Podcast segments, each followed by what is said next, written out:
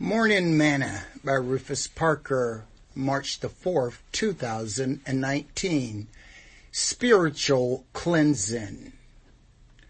Wherewithal shall a young man cleanse his way?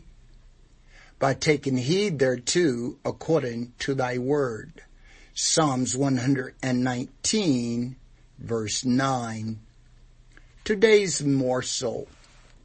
Jeremiah said that one of the things about our heart is that they are deceitful. In other words, they can fool you.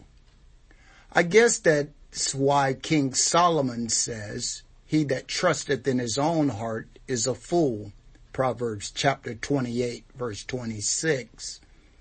And maybe that is why he tells us not to lean unto our own understanding Proverbs chapter 3 verse 6. After having his sins exposed, King David said that the Lord desired truth in the inward parts. Psalms chapter 51 verse 6. If our hearts can deceive us and God wants inward truth, then what must we do to stay spiritually cleansed? We must obey the word of God. Jesus says that we are cleansed by the word, John chapter 15 verse 3.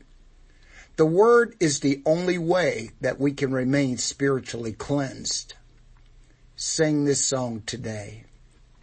Have you been to Jesus for your cleansing power? Are you washed in the blood of the Lamb? Are you fully trusting in His grace this hour? Are you washed in the blood of the Lamb? Are you washed in the blood, in the soul cleansing blood of the Lamb? Are your garments spotless? Are they white as snow? Are you washed in the blood of the Lamb?